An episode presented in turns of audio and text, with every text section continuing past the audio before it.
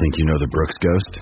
Think again. Introducing the all-new, better than ever Ghost 16. Now with nitrogen-infused cushioning for lightweight, supreme softness that feels good every step, every street, every single day. So go ahead, take your daily joyride in the all-new nitrogen-infused Ghost 16. It'll turn your everyday miles into everyday endorphins. Let's run there. Head to brooksrunning.com to learn more.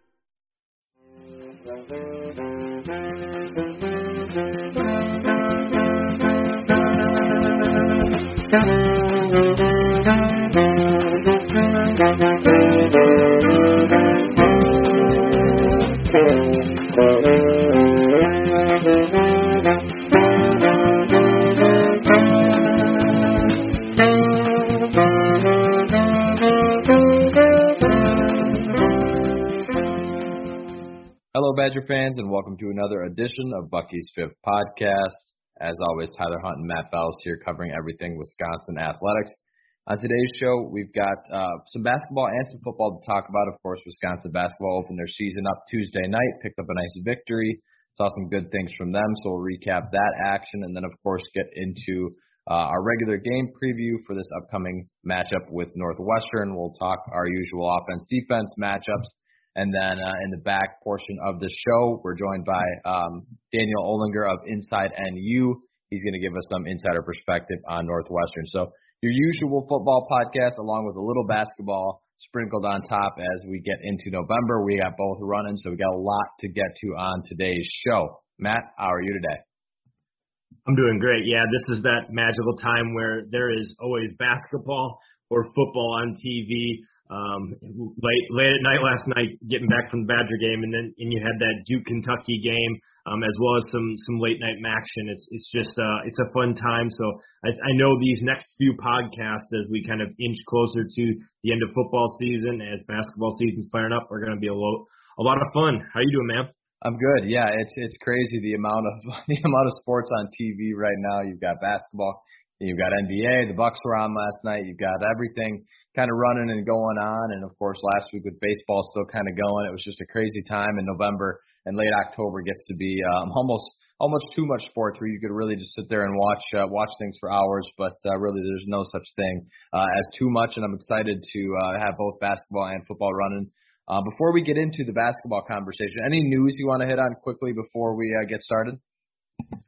Yeah, one thing, um, just on the recruiting front, the Badgers do have an official visitor for football this weekend. Uh, they're going to be welcoming Aiden Vaughn, um, three-star kid according to 247, two-star kid according to Rivals, 6'4", 220, 215, somewhere in that range. Uh, there, I think the Badgers are looking at him as a linebacker, um, but he projects to a couple different positions.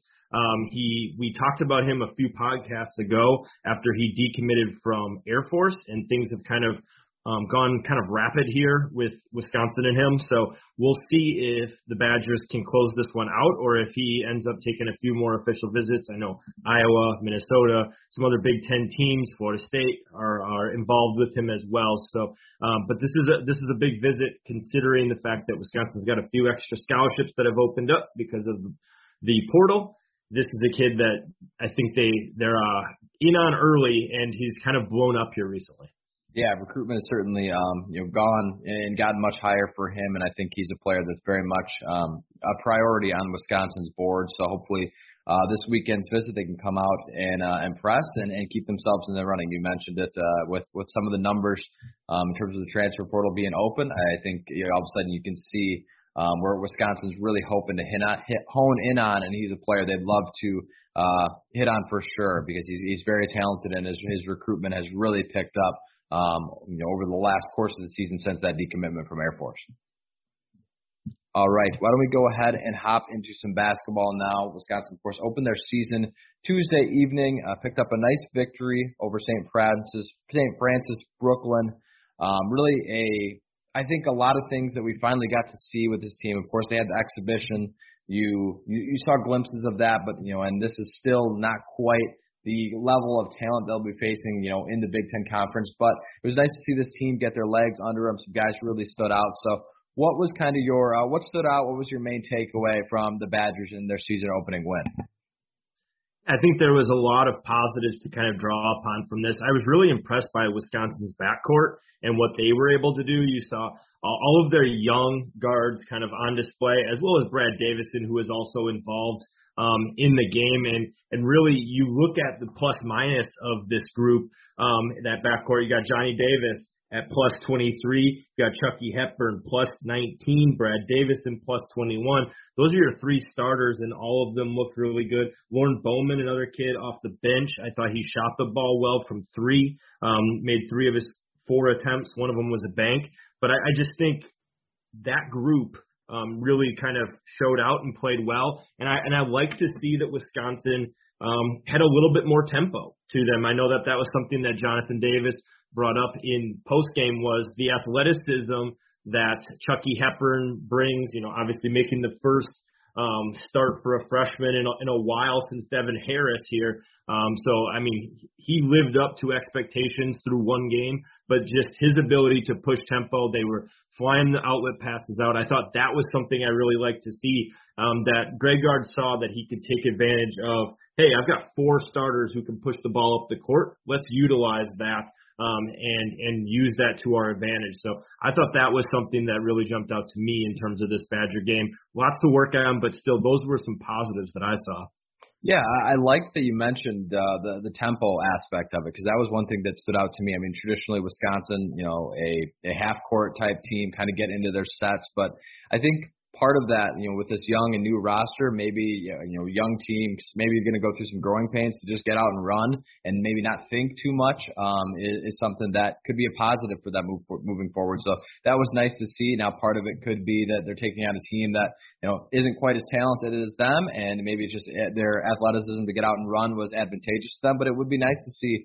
I think that's something to watch as you move forward with this team. Is do they get out and run? Now, I'm not going to sit here and say that this is going to be a team that is going to try and get into uh, you know some sort of track meet up and down the court, but it was nice to see that they could go to that that up tempo and, and getting the ball out in transition and going and trying to to to score and get a quick basket because traditionally with Wisconsin teams aren't necessarily known for that, and I don't think it'll be a thing that this team is necessarily known for. But it's nice to see that they had that option. So I think in terms of standouts, um, that was the big thing for me as well. And and then of course, like you mentioned, the young guys all really looked pretty good. The the guards, the backcourt, it was just a, a nice a nice season opener for them. I think you can start to see, you know, we've talked about it a lot in this off season, um, leading up to the opener of the excitement for this team. You, you finally got to see your first look at, you know, Chucky Hepburn's, Lorne Bowman's, and both of them, you know, played really well and, and were impressive in this contest. So in terms of players that impressed you, were those the two that, that kind of stood out in your eyes in terms of guys,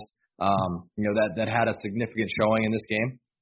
Yeah, I thought Steven Crowl once again looked good, um, uh, similar to what he did against UW Whitewater. I mean, obviously, this is you got to take everything with a grain of salt, given the the level of competition from this game. Uh, but at the same time, there were positives from this. You look at Crowl; he's a guy who can can do a little bit of everything inside out. He's not going to probably take you off the dribble, but the fact that he had eight rebounds and, and held his own in there was, I think, good against a much shorter team.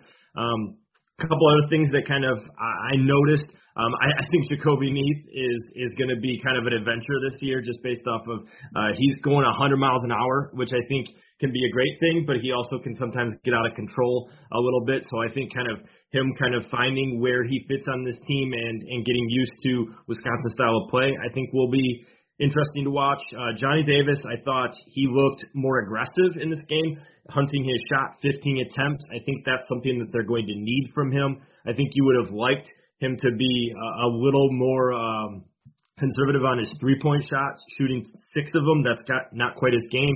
Hit back to back, but um, I, I thought he filled up the stat sheet about like you um, thought he might. But really, I think it was Hepburn um, who is the guy who that kind of stood out the most. He just, like I said, he's got a smoothness to his game, um, and he's he's not going to um, wow you in some ways, but at the same time, you you look up and he's making plays every single time, um, and I, I just think he brings something to the point guard position that um, D'Mitrik Trice didn't have, and D'Mitrik Trice, obviously a good player and did a lot of amazing things for the Badgers, but I just think he he brings something that uh, Wisconsin maybe hasn't had for a while. Um, so I, I think that's going to be a fun group. I don't I don't want uh, to to make it seem like this team is going to be world beaters or anything, but I do think that this is going to be a team that is more fun to watch um, in, in a lot of ways, just because they have some raw materials that are going to take a while to to come together, but they're but they're a fun group to watch because there is the potential um, for them to improve as the year goes on. Yeah, I, I think that's the the main takeaway from this team early in the season, and, and really what's going to be the thing all season long is it's going to be new faces, um, new guys in there, and, and hungry to prove themselves, and you're going to have some moments of of a lot of fun with the team. There's going to be the growing pains like we've talked about. I mean, it's still a young and new group, and guys all trying to mesh with each other with essentially a completely revamped roster. But uh, I think you'll see this team play hard. I think you saw that um, yesterday, and, and I think you'll see that as this group move, moves forward because there's so many minutes and, and guys looking to get on the court and prove themselves. And we saw last night the bench so far. I mean, and I'm sure that'll tighten up throughout the season as they get going. But so far, there, the, Greg Gard is willing to go deep with that rotation. So there's going to be guys out there and, and playing some minutes. So uh, it's it's a different time for Wisconsin basketball, but it's it's certainly exciting as you move forward here. Yeah, kind of adding on to that, a couple news items kind of right before the game. Um, Matthew Mors, Chris Hodges both um, opting to redshirt. I don't think that that was a surprise to anybody. I know we had both mentioned that that was probably going to be the way things were trending going into the game. But um, it was nice to see Markus Ilver get in there. Um, and he, I don't think he's going to be playing major minutes, but I think like a guy like Hepburn, I think he's a kid who could really blossom as the season goes on and maybe um, snag some of the minutes away from a guy like Carter Gilmore, who who played a decent amount as well. So lots to like from the game, but it's hard to make too much of it just because this was St. Francis Brooklyn. This isn't going to be a team that's going to be in the NCAA tournament or anything like that. Um, but but still, I, I thought the rotation made a ton of sense, and I thought that Greg Gard did a good job of constructing a plan for this team. The fact that they got out and pushed tempo is fits a guy like Brad Davison, who's who's a, a three point shooter. It fits a guy like um, Johnny Davis, who wants to get in transition, is it more of a slasher. Um, same with Jahcobi Neath, and it also fits a guy like Chucky Hepburn, who can kind of um, orchestrate things and and make plays in transition as well. So I think that understanding um, and kind of the way they want to play basketball this year makes sense given their personnel. Of course, the next uh, upcoming game for Wisconsin men's basketball will be Friday evening against UW Green Bay. What are you going to be looking for in terms of maybe you know the last game to this game as they take on the Phoenix on Friday night? I want to see if Tyler Wahl can can play a little bit better. He was he was a guy who struggled a little bit. He had a couple early fouls um, and, and didn't kind of uh, bring together his best effort in this past game. I think he's going to be a big leader for this team and an energy guy. So how he plays in this next game is going to be something that I'm going to watch. Um, and, and then the other one was was Neath, kind of um, how does he continue to find his footing in this team, and and what does his shot looks like? Because we saw him get to the basket and, and try to push into there, but I want to see kind of what his shot looks like and if he can kind of get that going as well. Because he did shoot well as a freshman, um, but but it, that didn't show up last year when he was at Wake Forest.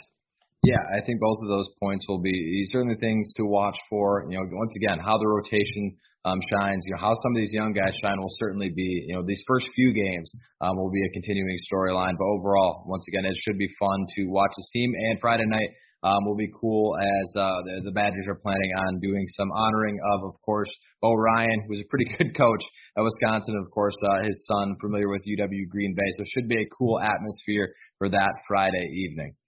All right, I think that wraps up our basketball discussion. So we'll go ahead and get into our Northwestern preview. Before we do that, guys, we've got to talk to you about homefieldapparel.com. The holidays are coming up. If you've got someone on your holiday list that is a college sports fan or just a fan of super comfy clothes, make sure to check out uh, homefieldapparel.com. They've now dropped stickers. They just dropped a new school in Southern Illinois. So this isn't a place that is just dropping, you know, the big Power Five schools. They're digging through the logos. I must say, this Southern Illinois drop is is pretty pretty cool. Um, they've got some really uh, retro logos there, so you're you're not you're not just getting your basic um, tees, you're getting uh, really cool stuff. So make sure to go and check them out. They've also got gift cards if you're looking for um, someone but don't know quite which one they like. Gift cards are always a good option this holiday season. So that's once again homefieldapparel.com. Make sure to go over there and give those guys a look.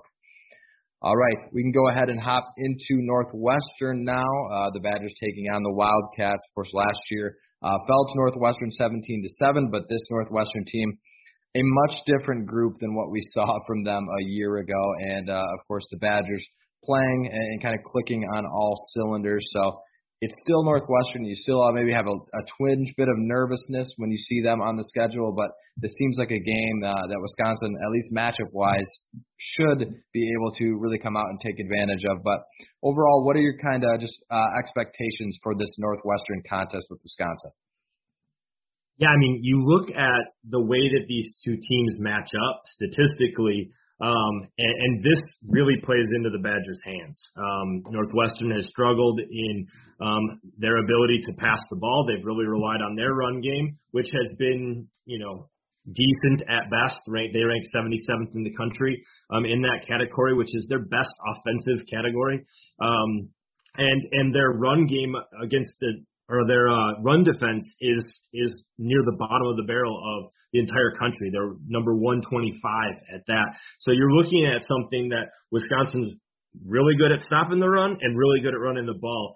Two things that you look on the flip side, Northwestern's terrible at. So I think that that favors Wisconsin a lot. I would imagine Northwestern's going to still try to uh, go ahead and stack the box, and and maybe we'll throw a little bit more in this game. I know they they threw it a lot more against Iowa here last week to, you know, not much success. So I think Wisconsin's in a good spot for this game, better than we've seen these past few years. But these are two teams that traditionally have played really close back since you go back to 2017. Each of those games have have been within two scores. So I, I think this is still one of those games where you are on high alert. But I think the fact that you're at home, and that Northwestern's really struggled in Big Ten play and against the things that you do best, you have a little bit of confidence going into this game if you're a Badgers fan.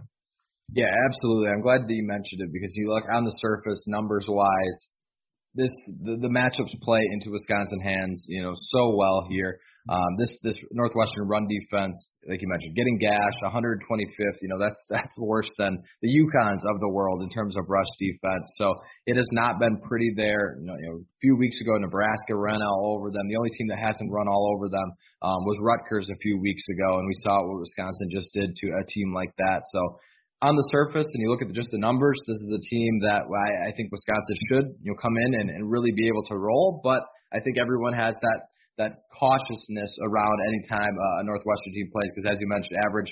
I believe in the in the meetings between Chryst and Fitzgerald, and they've both been the head coach. The average margin of victory between the two teams is only like nine points. So even when Northwestern has been, you know, they they kind of have it every other year now, where it's like a really experienced group that contends for the Big Ten West, and then they lose a lot of those guys and an immediate drop off. But even in those drop off years, Northwestern has certainly hung around with the Badgers in, in some of these games. The last time in Camp Randall, just kind of a you know mucked it up and, and made it a gross game and hung around. Wisconsin got the victory, but it was a pretty gross football game. And I think Northwestern, if they want to win this game, is it might look to do and, and try and do the same, get a lead, try and hold up defensively. But I just I don't know if they can, which which transitions us into the offense.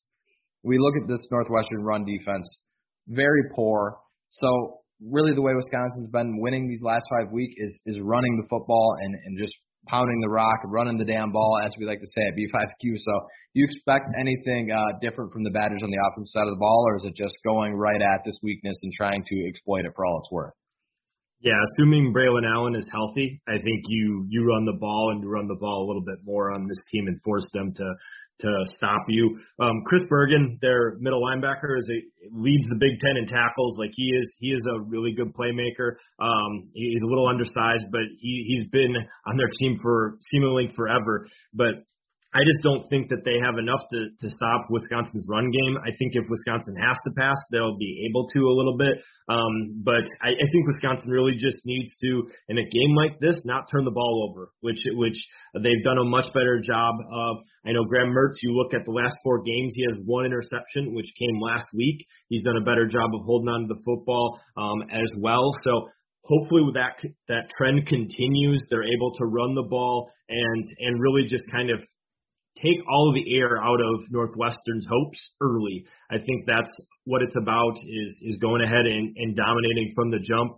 Uh, Northwestern's got some players. Um, you look on in terms of their defense, Brandon Joseph, their their safety, he is an All American. He is really talented. Led the uh, FBS last year in interceptions, so he is a ball hawk. Wisconsin likes to use in um, you know crossing routes, uh, you know slants, digs, that's where kind of they did a lot of damage last week. So Graham Mertz is going to have to be careful with him when they're attempting to do those. But but really, I just think that Wisconsin's offense don't try to get cute in this game. You've got a team who struggle against the run, and that's your bread and butter. Run it down their throats. Yeah, I mean, I, I think you you hit the nail on the head. I mean, this is a team, you know, against Nebraska, 400 yards uh, plus uh, of rushing yards allowed uh, for this Northwestern team. So Wisconsin should be able to feast but again, I, I'm glad that you mentioned the Braylon Allen health aspect of it. I'm I'm thinking you're probably not going to see Chez Mellusi in this game based on the injury, and hopefully Braylon Allen is close to 100% where he can go. But even if not, you know whoever's in there, if it's Julius Davis, um, you know if it's Brady Schipper, if it's you know Grover, any of the guys out there should be able to run through this defense, um, and, and hopefully they can take advantage of this defense that has really struggled um, so far this season. I'm glad that you mentioned uh, the, the Graham Mertz aspect of been playing a little bit better. I think that is the only thing, you know, Pat Fitzgerald can get these guys, you know, if they can get them in the right mindset, they can rah rah them and say, hey, we're the underdog. He's done well traditionally in that underdog role. So coming out early, trying to make sure it's a, a clean game and, and taking advantage of the, the weaknesses of Northwestern will certainly be uh, important here because you don't want to let a team that, in terms of talent and, and statistically, is inferior to you hang around because we know Northwestern when they do hang around they get that confidence and uh, I'd rather I'd rather not even uh, chance it in a contest like this. Absolutely, and and I think one thing that's really going to be helpful for this Wisconsin offense is is just the fact that Mike Hankwitz is no longer on that sideline for Northwestern. Um, their longtime defensive coordinator, who used to be Wisconsin's defensive coordinator back in the day as well, um, he retired after last year, and uh, that scheme really kind of lend itself towards stopping the Badgers. So hopefully Wisconsin is is able to kind of shake out of the rut that they can sometimes get in against a team like Northwestern. But I just think that Wisconsin has more talent on their offense than Northwestern has on their defense, and that that uh, that ability to run the ball against this team is going to be critical. Switching gears now to the Wisconsin defense, you mentioned it at the top. Northwestern, the the minimal amount of success that they've had offensively has came um, in the running department, 77th in the nation in terms of rushing offense. So really not good, but a lot better than the 103rd in terms of their passing offense. Quarterback play has been a big struggle for them.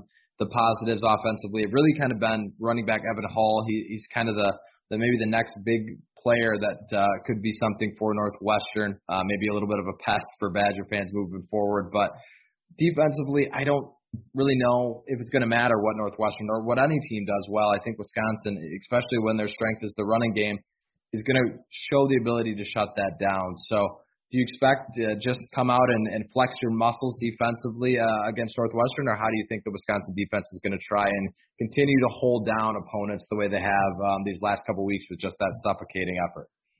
Yeah, I, I think you're you're going to see the Badgers kind of let loose and get after um, Andrew Marty. I think Ma- Andrew Marty is going to start the game. We've seen three different or four different quarterbacks this year, three of which have started games in Ryan Hilinski Andrew Marty and Hunter Johnson. Johnson starting off the year, then transitioning to Hilinski, both four-star kids who just haven't panned out for one way, from one reason or another. And then Marty, who who's just kind of getting this as a senior now, getting a shot as well. He threw it all over. Um, he threw 44 attempts against Iowa, which is pretty uncharacteristic for Northwestern, and and threw it, you know, fairly good in terms of yardage for 270 yards but you look at it, three interceptions, um, not the greatest completion percentage, and um, and he was just trying to run for his life. I think Wisconsin's going to try to um, blitz, blitz often, shoot gaps, try to hold down this rushing attack, and say, okay, we're going to see if if this quarterback who who's only played in four games this year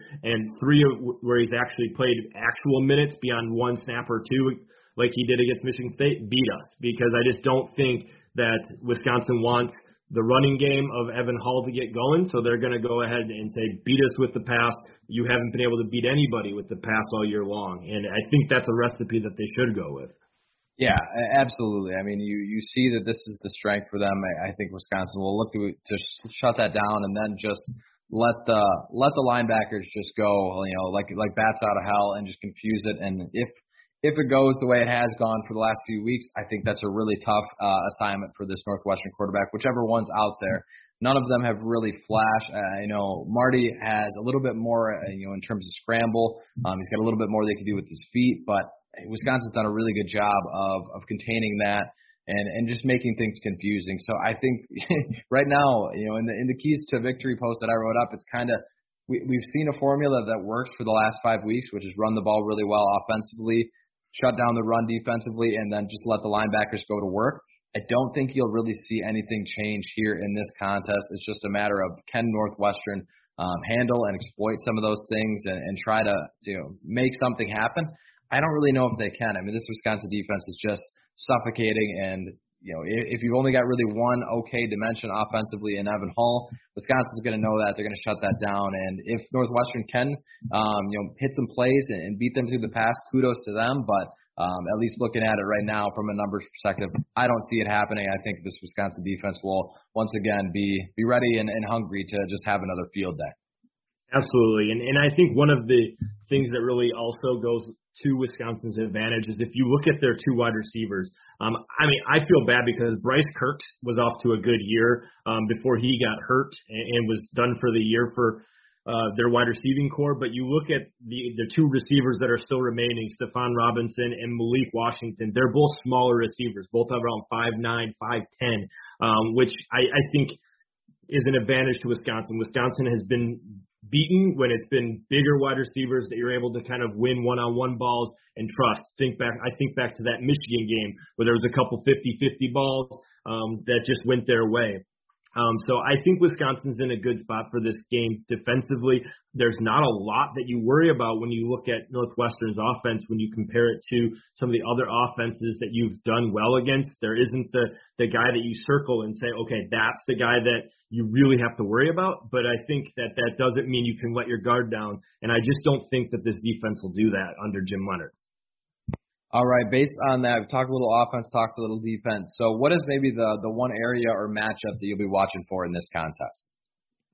I, I think for me, it's it's I want to continue to see does Graham Mertz take another step, or does he kind of continue a forward progression that is um, positive? I, I think that's the big thing for me. I think this the defense you trust. You know exactly what this defense is. They're elite. They're really good. Um, but but Graham Mertz, we've seen um, pockets and highlights of him playing better. Last game, a lot more of it. Can he continue that and, and kind of build on it? I think is really the matchup I'm going to want to see because you've got maybe the best safety in the Big Ten on the other side of the ball who's going to try to make plays. In, in Wisconsin, we've seen that when he has made inter, thrown interceptions, some of the times it's when he's locking onto a guy like like Jake Ferguson, who will probably be matched one on one with um, Brandon Joseph from time to time because they trust him to a high level. So making it so that Graham Mertz get him comfortable early with some some easy throws, some of those slants, some of those um, easy tosses and play action that Wisconsin's baked in so far, but then also make sure to to maybe take a shot, see if you can do that because I think that Wisconsin um, to really see this offense continue to evolve, you want to add that element in there. We saw Danny Davis take make uh you know a quick out and take that to the house, but can they take the top off as well as I think something fun to see. And this would be a game that if they're really you know going towards the line, trying to stop the run and selling out towards it, you have opportunities to do that in play action. And I think that that would be fun to see from this Wisconsin team. Yeah, I think that's going to be really important to watch for. I mean, each of the weeks in this in this five game win streak, we've seen a little bit more from Graham Mertz. Can he continue to do that um, here? And how much do I think it's gonna be interesting because I think you'll look at this game and you'll say, okay, we can definitely run the ball. They'll probably run the ball uh, at will and and maybe even more so. But how many throws do you go with Graham Mertz to, to try and keep that confidence gained? Do you just say, hey, we can win this game running the ball and only throw it eight times, or do you allow him to try and build that confidence and keep moving forward? Because I think they're in a situation now, like we talked about last episode, where they they need to start building that pass game up. You know, when you're getting into these games in late November, you're going to be playing for possibly a Big Ten West title. If you you know get to that, in, that point in Indianapolis, you're going to need to have some sort of passing game. So building that confidence um, and continuing to um, build that week in and week out is, is certainly going to be important. Uh, and when you look at um, this game, you know, you could probably win it just by keeping it on the ground, but how beneficial does that? Um, you know, how beneficial is that to you as you move forward throughout the season is going to be an interesting storyline to watch because I think this game will be able to you, you come out early, keep it on the ground, and build the lead, but you also want to to build that confidence for Mertz as you move forward here. So I think that's a great thing to certainly keep an eye on in this contest.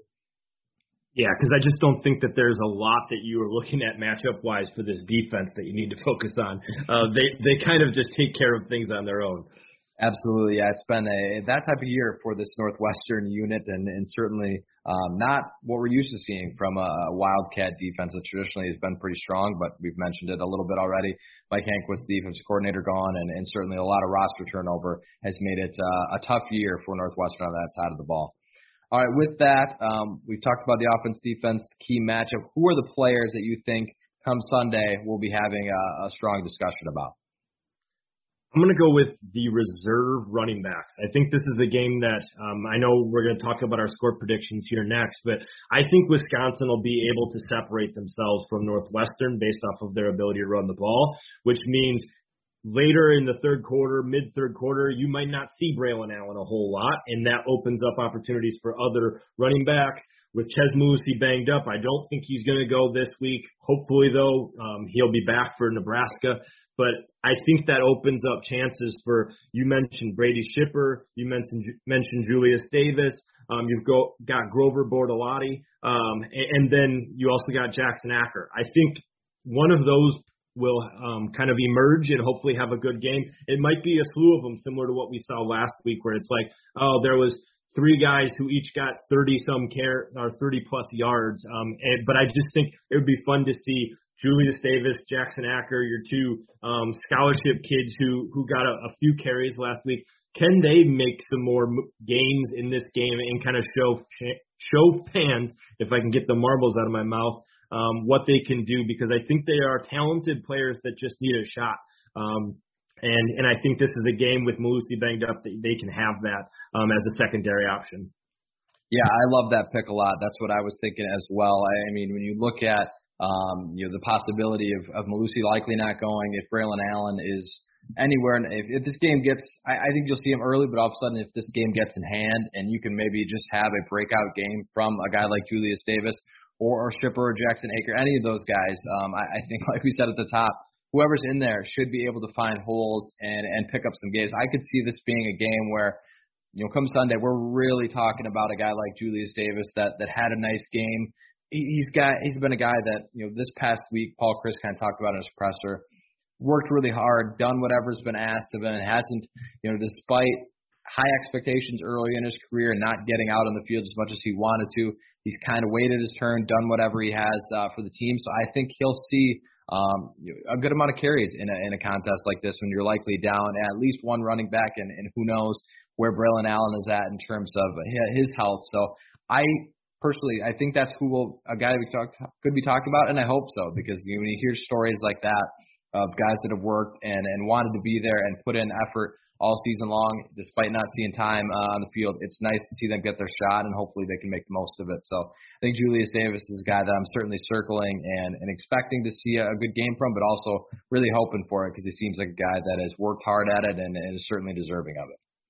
For sure. Um, I, I love the element that this running back room is really dominated by in-state talent. I think that's really fun and really cool for the state. Um, so hopefully that group can show out um, come Saturday.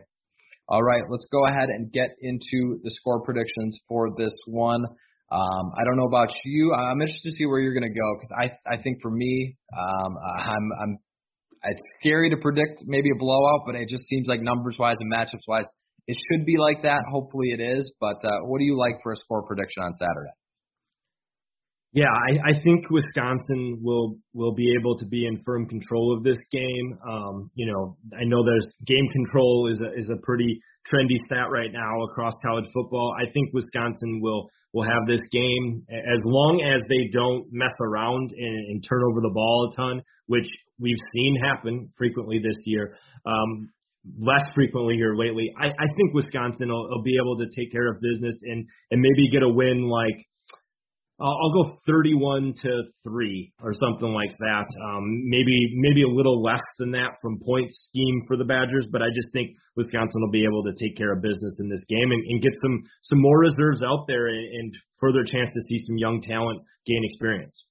Yeah, I, I totally agree with you. I'm in the the same kind of boat. I was thinking like a, a 35-7, 35-3. I don't think it'll quite be as wide of a margin as you saw against Rutgers. I mean, uh, that was a. But you know, at the same time, Northwestern has been a little bit susceptible to turnovers, and Wisconsin's defense is flying around like that, where maybe it's busted wide open. But I think the other thing that you've got to keep in mind, I think Pat Fitzgerald and Paul Chryst have a very uh, mutual respect for one another. So I don't think Wisconsin will be out there trying to you know push the score, or run it up. Despite I think it'd be nice to see them take some frustrations out on Northwestern based on you know the last few years them kind of having their number. But I don't think you'll see Wisconsin you know pushing and running up the score too much. But I do think like a, a 35-7, a game that's well in hand and uh, and really runs away, you know, the Badgers run away with it is certainly a possibility and you just hope that it doesn't get to be one of those ugly games like we've seen with with Wisconsin, with Wisconsin and Northwestern um, in previous years. So I'm hoping to see another blowout. I'd love to see the reserves in there, and you know, you know, fourth quarter once again. I think that would be a welcome sight. But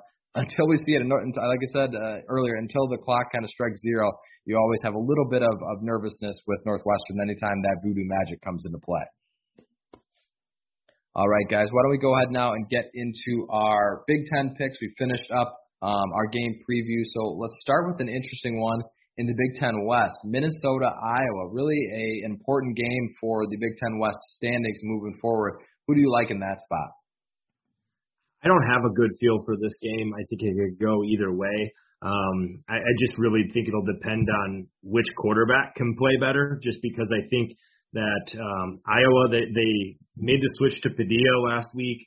They're at home, so I'm going to probably go with Iowa just because I think their defense is better than what Minnesota presents. But but at the same time, I wouldn't be surprised if the Gophers are able to to steal an ugly game as well. I just don't think that this is going to be a fun game to watch. I think it's going to be um, you know kind of ugly. But but if I had to pick one, I'm going to probably go with the Hawkeyes. Yeah, this game, I don't know. It's going to be a a really ugly one. Uh, I, I I'm kind of the same boat you. I don't have a great feel for it. Um, I, I would lean Iowa, but I wouldn't be surprised either way. I mean, just the way the way this Minnesota offense is clicking or not clicking um, um, right now is is just kind of a cause for concern. Where it's hard to um, feel comfortable with taking them in a pick. So I'll probably lean with Iowa, but whoever wins this, it feels like two evenly matched type of games. I could see it uh, really going either way. All right, up next, an interesting one in the Big Ten East, Michigan and Penn State. Of course, Michigan riding high with their college football rankings. Penn State, um, of course, kind of in a disappointing spot with the way the season has gone um, of late for them. Who do you like in this one? I'm going to go with Michigan. I know this game is at Penn State, but the fact that it's a a noon game, um, and the the way that Michigan or that Penn State has kind of become one dimensional this year and had to ride on uh, Sean Clifford all season long, and he's still pretty banged up. I, I'm just to go with uh, the Wolverines, who I think are uh, have an offense that's a little bit more balanced, and um, I trust a little bit more. Yeah, this one's kind of similar. Like I don't feel like I have a, a great feel of it either way. If I think if if Sean Clifford was healthy, he could maybe make enough plays, but you just don't know where he's at um, in terms of his health. And and like you mentioned, Penn State just just became so one dimensional. There's so many rumors around James Franklin. I, I don't think this team is checked out, but I don't necessarily know um, where they're at. So I would lean Michigan. I wouldn't be surprised if Penn State um, pulled off the upset if they come out and really clicking, but we just haven't seen them really um, you know playing their best football of late. So the Wolverines, uh, of course, got some big games in front of them, um, and, this one's a, a big step towards getting to the goals that they want to go to. So I think they'll find a way to take care of business uh, in this contest.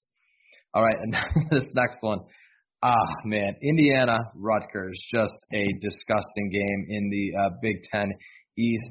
I can't imagine. I don't know if you could pay me to watch this contest. Who do you like in that one? I'm going to go with Rutgers. Um, I, I don't have a reason for it. Um, neither team gives you a, a ton of confidence right now based off the way they're playing, but I'm going to go with Rutgers. They're at home. Indiana, I think, came into the season with higher hopes and has less to play for, whereas Rutgers came in is trying to build upon some momentum that they created last year. I think that they just are the team that that wants it more and going into it. Yeah, I have to agree with you. I think when you look at this time of year, you've got teams that are fighting for bowl positions. Rutgers coming in at five and four, still alive. You need this one versus Indiana, two and seven. Things are just not. You know, you thought maybe early in the season, maybe they were just down and it would get better it just hasn't. I, I don't really know how invested a team like this is right now. And when you're playing against a team that needs this one and one other one, or need this one to, to get to a bowl, I think this is a situation where Rutgers comes out and picks up a victory uh, as well. All right, up next we've got Maryland and Michigan State. Who do you like there? I think Maryland is in a tough situation here because they're going to get an angry Michigan State team who I think is going to absolutely crush them. I, I I'm going with Michigan State here, and I think that they're going to blow them out. To be perfectly honest. Yep, I, I kind of get that same feeling. I think if you would have saw, you know, Michigan State win last week, maybe it'd be a different situation with kind of a trappy game with with Ohio State on deck for them. But uh, now all of a sudden you've got to win this one to even have a, a shot next week. So I uh, agree with you. I think uh, Michigan State comes out at home, takes care of business, and rolls here. All right, the other big one, 2:30 ABC Purdue, the Giant Killers taking on top five Ohio State, which is always a dangerous spot, just coming off what they've seen this season.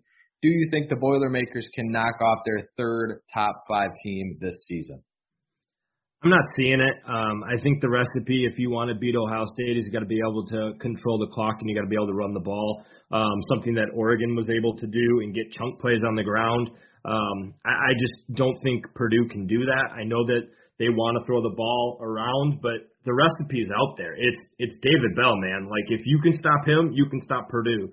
Um, Wisconsin did it. Very few have outside of the Badgers and Notre Dame this year, but but I think that Ohio State, I, I don't like how large that spread is. I think last time I saw it was like 20, 21. Um, but I, I think the Boilermakers um, are not going to have enough to take down Ohio State this year. Yeah, I, I think the um, you know the message is out there that Purdue kind of plays up to these games, and I think Ohio State will will certainly not take them lightly at home. I do think that Purdue could maybe hang around with it and, and keep it somewhat close, like you mentioned. You know, the spread at 20 and a half right now is certainly appetizing, but I still think Ohio State, you know, with the athletes that they have, um, will find a way to, to scheme it up and try and slow um, Purdue down. I could see this game being a, a lot of points back and forth because this Ohio State defense has still had some weaknesses. And like you mentioned, David Bell is just uh, an incredible wideout that seems to get his against everybody other than Wisconsin. So I think Ohio State picks up the victory, but it, I could see a back and forth and uh, high scoring type of game for sure. All right, guys, that wraps up our portion of the podcast. Hope you enjoyed some basketball talk and this Northwestern preview. We, of course, uh, also have a deep dive into Northwestern here up next. We'll get our ad reads out of the way, and then we'll go into an interview with Inside NU where we get an even further look at what has plagued the Wildcats so far this season. So stick with us through a couple quick ad reads, and we'll be back with you shortly. Another day is here, and you're ready for it. What to wear? Check. Breakfast, lunch, and dinner? Check. Planning for what's next and how to save for it? That's where Bank of America can help. For your financial to-dos, Bank of America has experts ready to help get you closer to your goals. Get started at one of our local financial centers or 24-7 in our mobile banking app. Find a location near you at bankofamerica.com slash talk to us. What would you like the power to do? Mobile banking requires downloading the app and is only available for select devices. Message and data rates may apply. Bank of America and a member FDIC. When you need mealtime inspiration, it's worth shopping Kroger, where you'll find over 30,000 mouth-watering choices that excite your inner foodie. And no matter what tasty choice you make, you'll enjoy our everyday low prices, plus extra ways to save, like digital coupons worth over $600 each week. You can also save up to $1 off per gallon at the pump with fuel points. More savings and more inspiring flavors make shopping Kroger worth it every time. Kroger, fresh for everyone. Fuel restrictions apply. All right, Badger fans, we are now joined by Daniel Olinger of Inside NU to get an insider's look at the Northwestern Wildcats. First off, Daniel, thank you very much for uh, joining us. How are you doing today? I'm doing all right. Uh, busy week uh, and not covering a great football team this year, so it could be better, but I'm doing all right. I appreciate the honesty, and then let's let's start there with this Northwestern team. Of course, a team that um, it has had Wisconsin's number for the for the past few years. Always a tight, close game. I know this year isn't really what Northwestern fans were maybe hoping for or expecting, but last year, of course, very strong team. A lot of pieces gone from that group.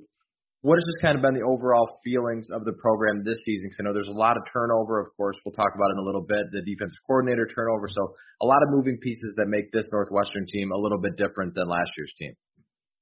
Yeah, I mean, it's just been kind of a weird year because it's like now it's basically been four years of the exact same pattern where really good senior heavy team wins the West, does very well, then immediate fallback, not just down to like normal Pat Fitzgerald Northwestern status of six and six, seven and five team, but all the way down to like, I mean, they finished three and nine in 2019. Um, depending on how you think they're going to do against Illinois, I think they're going to either finish three and nine or four and eight this season.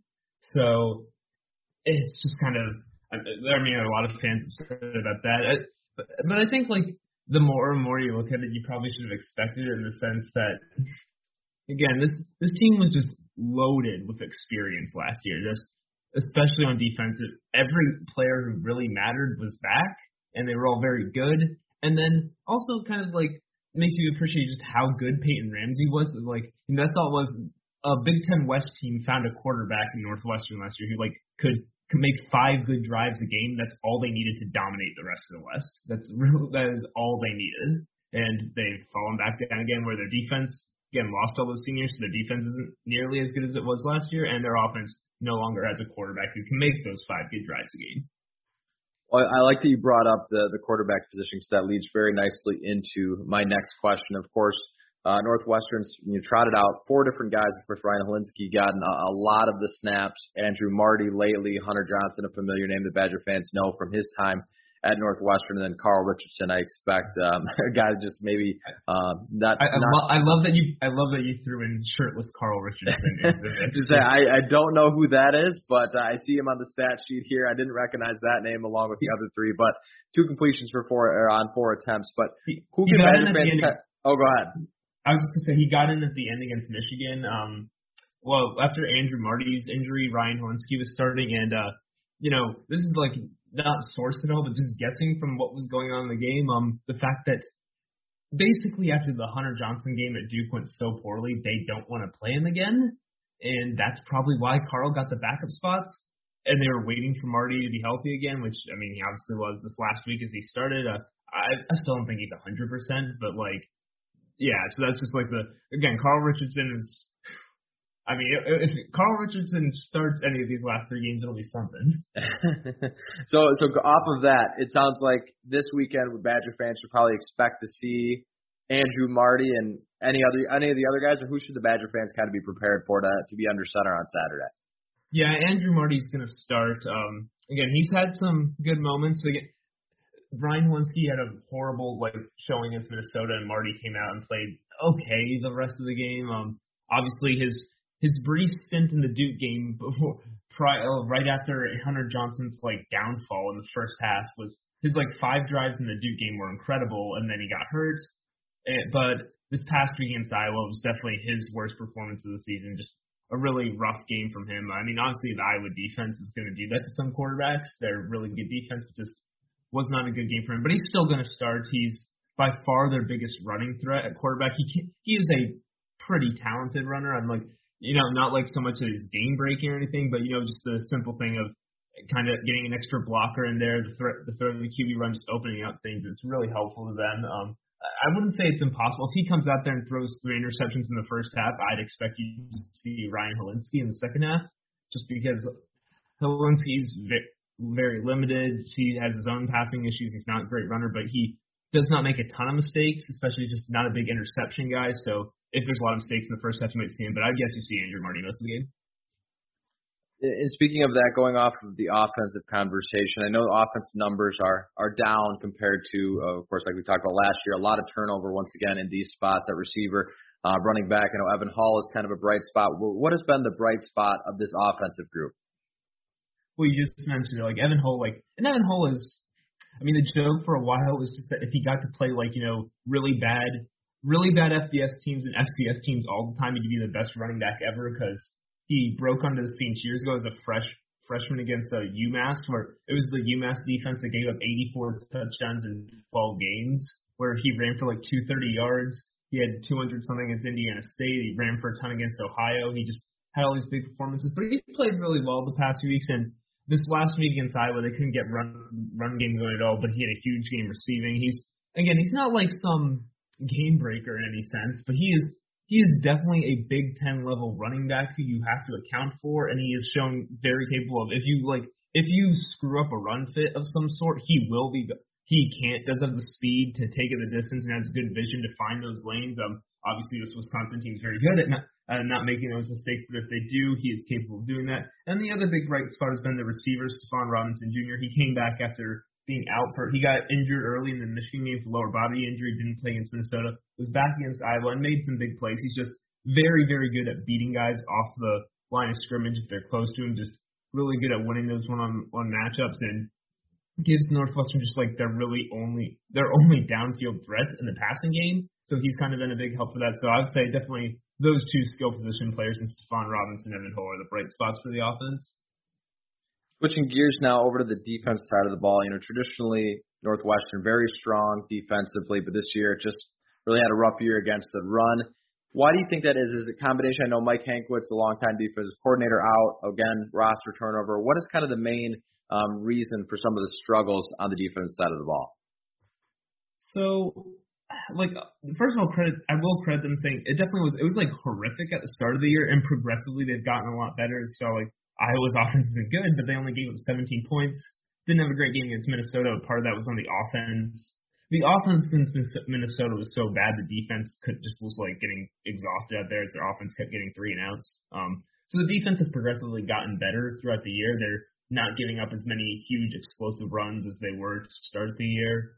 Um, but yeah, it's just definitely a combination of needing to learn a new scheme at first. They're being a little more aggressive rather than like sitting back in zones like they usually did under Mike Hankwitz. They've kind of gone back to that a little bit so far this season. It's kind of progressed. Um, and you know, just when you're playing a bunch of younger guys who have not played before after your whole defense last year had been with each other forever, it's just gonna happen where you mess up some run fits or your linebackers just their their linebackers just simply aren't quite as talented as I think they were the previous year. And you know, Brandon Joseph is still a great safety, but a lot of Brandon Joseph's value was he got six interceptions, and as good as he can be at forcing those, a lot of it, turnovers are like, you know, like that. Those things regress. There's a reason they're not a sticky stat. So the fact that Northwestern benefited so much from turnover margin last year, that just kind of hasn't come to pass as much.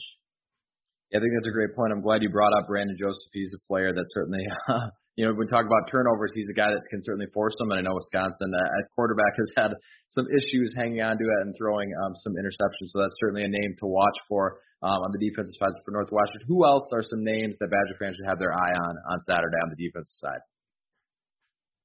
Really glad you asked me this because I get to tell you about my favorite player on this team, Adetomiwa Adebawore, who is um, or Adetomiwa Adebawore. I, I always feel bad I messed it up because every PA announcer always messes that name up the first try. Um, but no, he is Tommy is really really good. Just a very fast defensive lineman. He'll he'll usually get at least like one sack a game, and if not one sack, like you'll have three plays every game. Like, huh, who number 99 on Northwestern just shot through the line past everyone and like disrupted the whole play.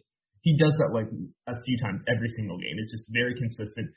I would argue he's been, definitely been Northwestern's most consistent defensive player. Like Brandon Joseph still has the higher upside plays and the plays that stand out, but like Tommy brings it every single week. And as for a defensive line that sometimes, with like again, not super talented and, and starting a lot of newer guys, although they are deep, like they've gotten worked by few offenses. Like again, Minnesota kind of ran the ball all over them.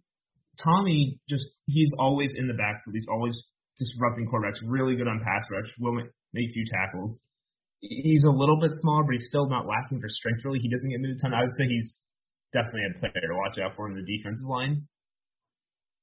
I like that name a lot. I, he's certainly a player that I think Badger fans will will notice on Saturday when uh, when they start watching this game. All right, to kind of wrap things up, if if Northwestern were to you know bounce back, pull off this upset, where do you think they would need to excel? What do you think they would need to do to really win this game? I don't know if they can control the weather, but it helps if it's raining or something. Um, yeah, is, is there any forecast for rain in Wisconsin? I, in I don't think so. It's supposed to be chilly and windy, is what I've what I've seen so far, which maybe would maybe be advantageous for sure. You know, like uh, remember the when the 2015 Ohio State team that was like uber talented lost to Michigan State. It was in a monsoon. Mm-hmm.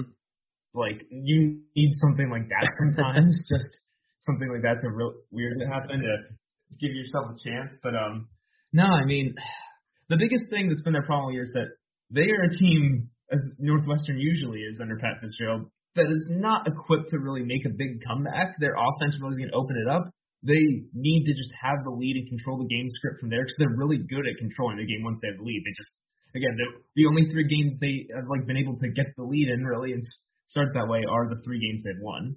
So I would say just you need to find a way. Like I again, I would want to receive the ball first from Northwestern. Have some. You got a game plan, have some drive to try and score early, and then see if you can take control of that. And then you're because if you get the lead, then you maybe you force Wisconsin to pass a bit more. And I mean, Graham Mertz's descent, quote unquote, started last year when Mike Hankwitz like had him.